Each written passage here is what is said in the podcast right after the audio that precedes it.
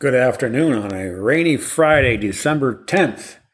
I've got a good amount of picks today and even some football for tomorrow, and not just one game, but two.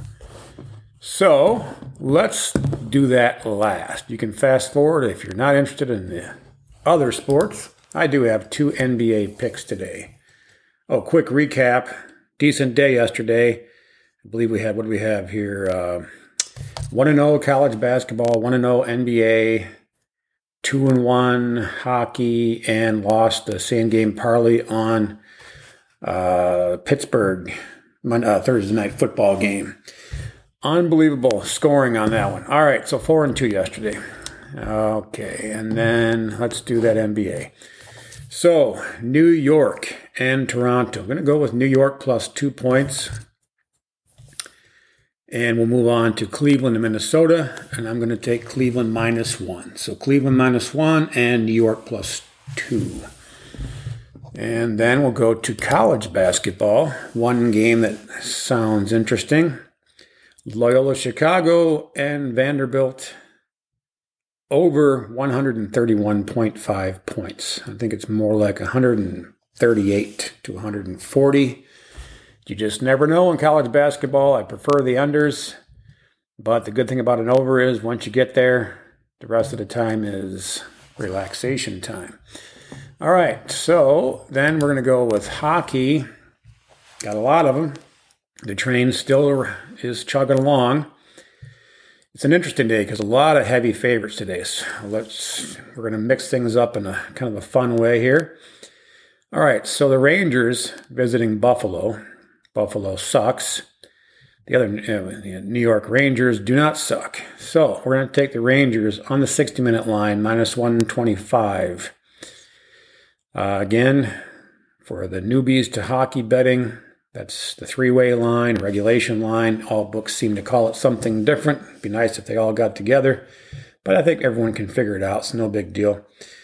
Rangers to win in regulation, 60-minute line, -125. You can get them at plus money at any book. I think it's about +135 to win by 2. In this case, I'm just going to take them to win by 1 and move on. All right, so Detroit and Colorado. Colorado is a huge favorite, and for good reason. So we're going to go the puck line in this one.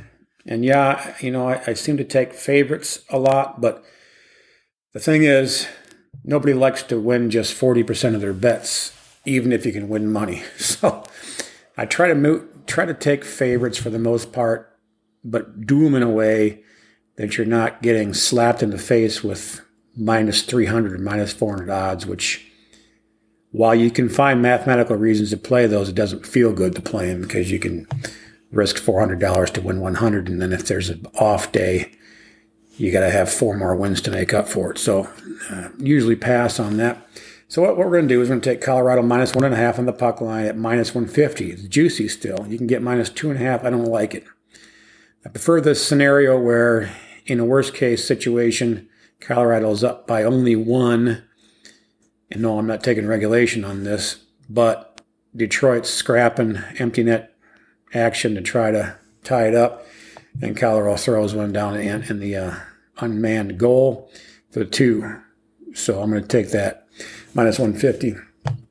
I'm also going to go over 6. It's juiced up to -125.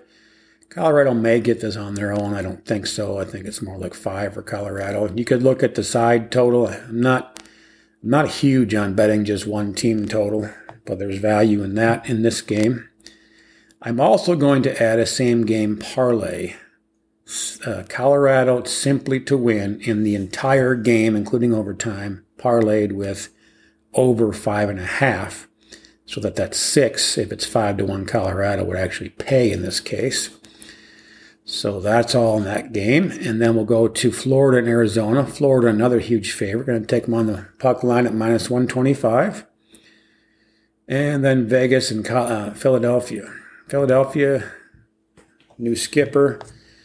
They did have one good game after they were shocked in the morning walkthroughs, but morning ice time. But The next game, they were back to their old tricks of not scoring anything. Vegas, again, I think they're a situation where they can cover this. They're sixth. It's over six. I'm going to take that over six because I do think Philadelphia can get two in this game. All I need for a tie is four from Vegas, and I think they get five. And then there's an offside chance that Philadelphia breaks out again and scores some here. But Vegas is a solid team. So I'm going to take the over six, and I'm also going with Vegas minus 1.5, the full puck line in this case, because I just believe there's just going to be a margin here. And it's going to be plus 100, so you don't have to pay any juice on that one. Also, an additional same-game parlay where we take Vegas to win in any way, shape, or form, shootout if necessary, and over 5.5 so that the six is now a win. And that's at plus 120, so we got a dog here.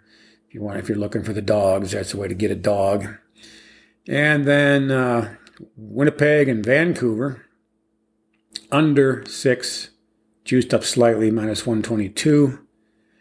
Vancouver's playing better defense since they've had a manager change. Winnipeg seems to be struggling a little bit with getting their offensive systems in place. So under 6 for that one. And then here's another way to play the enormous favorites. Now, I almost got stupid in this one, I'll tell you, and did a round robin with Florida, Colorado, and Vegas. And I'm just not going to do that. I've discussed on here parlay betting. It's not necessarily a bad bet. There's not any real advantage. There's no advantage to doing a parlay rather than just taking a team straight up at minus 400, minus 300, minus 250. There is no mathematical advantage to do that. There's no disadvantage either. It's just that you're, again, parlaying, that's the whole name of the game, parlaying the profits from one win into the second and the second win into the third. So in other words, you've doubled down twice, and it doesn't make a lot of sense to me. But sometimes fun is fun, and you can also get some plus money on this without having a lot of risk. You don't have to put so much money on. That's the other part of this that makes sense. So here's what it is.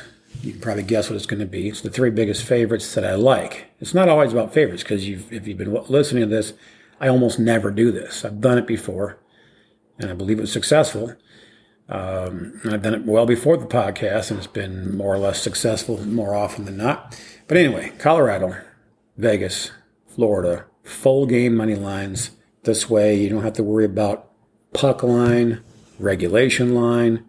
You can go to shootout if you have to, although shootouts are coin tosses. There's no longer a favorite once you get to a shootout.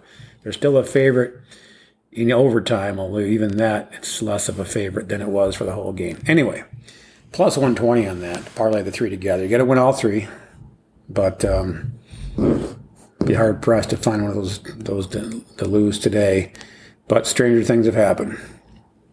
And let's see, one of them's a road team, wasn't it? Yeah, Florida's on the road, so you never know. Home field advantage in hockey is not as important as it is in some sports. Maybe baseball and hockey have less home field advantage than other sports. Okay, so that's hockey. Enough of that. Now let's go to the fun stuff here. Less rambling and more action, right? So Army and Navy is what we consider to be the only football game tomorrow. And that one's not really safe to bet unless you're betting with someone else's money. But I'll get back to that in a second. Let's go to the game that actually makes more sense to bet. It's an FCS playoff game. Yeah, they have those. And actually, believe it or not, Villanova is in that. Yeah, that's Villanova, the same game, the same school that's a powerhouse in basketball. Or usually is. So South Dakota State traveling to Villanova. Villanova's hosting the game. You got number 4 and 5 seeds in action here. Villanova's part of the Colonial Athletic Association for football only, not basketball, obviously.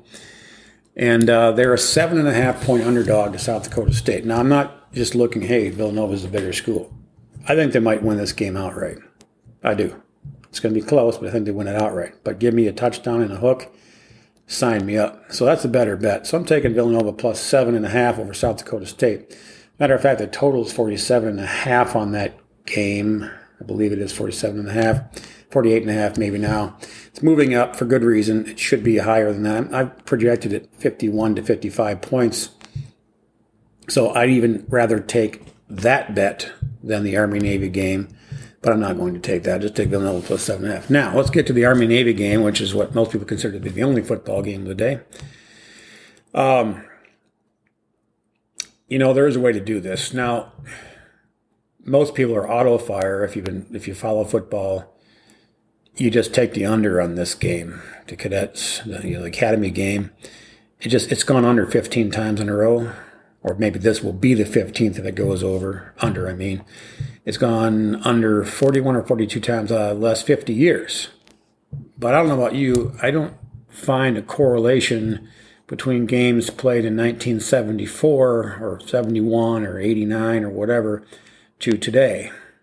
And these are not your grandfather's teams. You know, back in the day when Roger Staubach wins the Heisman Trophy for Navy and these schools are in the championship type, hunt. That's not the time. This is not the era for that. That being said, I mean, it is a powerful trend. But even this long streak of 14, 15 games, again, what happens in 2006 that matters today? I can't find anything. What matters today is what these teams do today. Army averages more than this total. The current total for both teams is less than what Army averages on their own. So logic would tell you you have to go over, and contrarian would tell you you have to go over. But you also probably shouldn't go against a 14 or 15 game stretch. Now, when it's dropped down as low as 33.5, and it's popping back and forth. As soon as it gets down that low, under 34, sharp money comes in and pushes it up. And some of those guys are even middling because some of those lucky suckers got it at 37. I didn't act on them because mathematically it didn't make sense to me, and I've known the trend. I mean, it is something that it's kind of an annual tradition. It's hot dogs on 4th of July, bet the military academy game under. But I couldn't do it. So I'm positive there's guys that are under 37 and over 33.5, and they actually might win both of them. It's crazy, but it's possible. So anyway, the joke I made was it's only safe to bet with someone else's money. So here's what I did.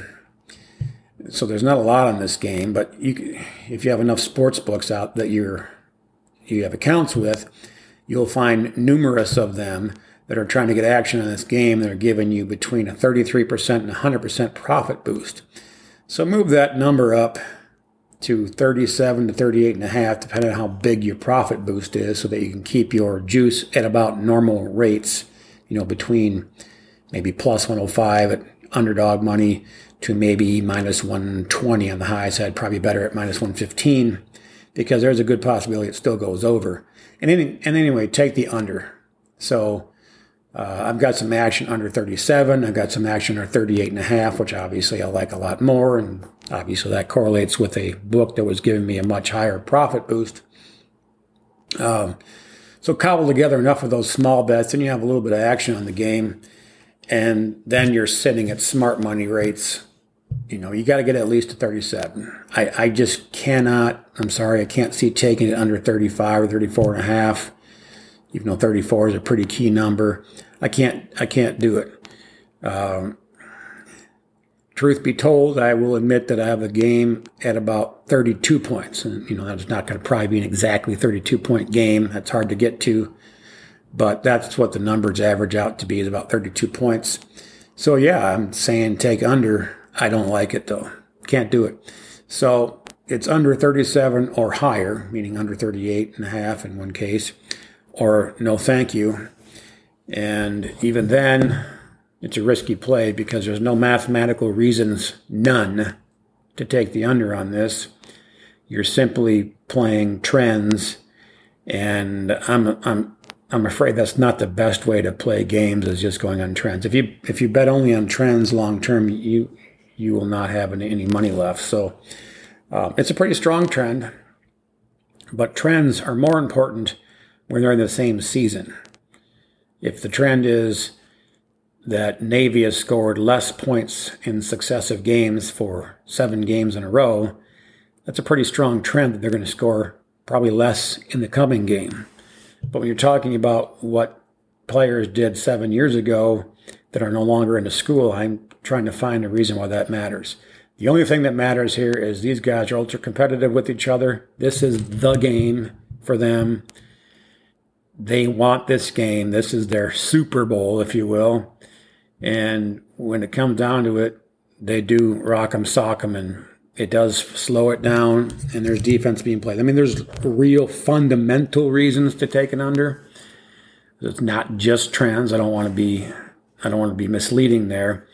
But technically, as far as the numbers go, no thank you. But again, you've heard what I've done on that, and that's the only way to play that. All right, and these are obviously tomorrow, so both, even the FCS game is tomorrow as well. Okay, good luck.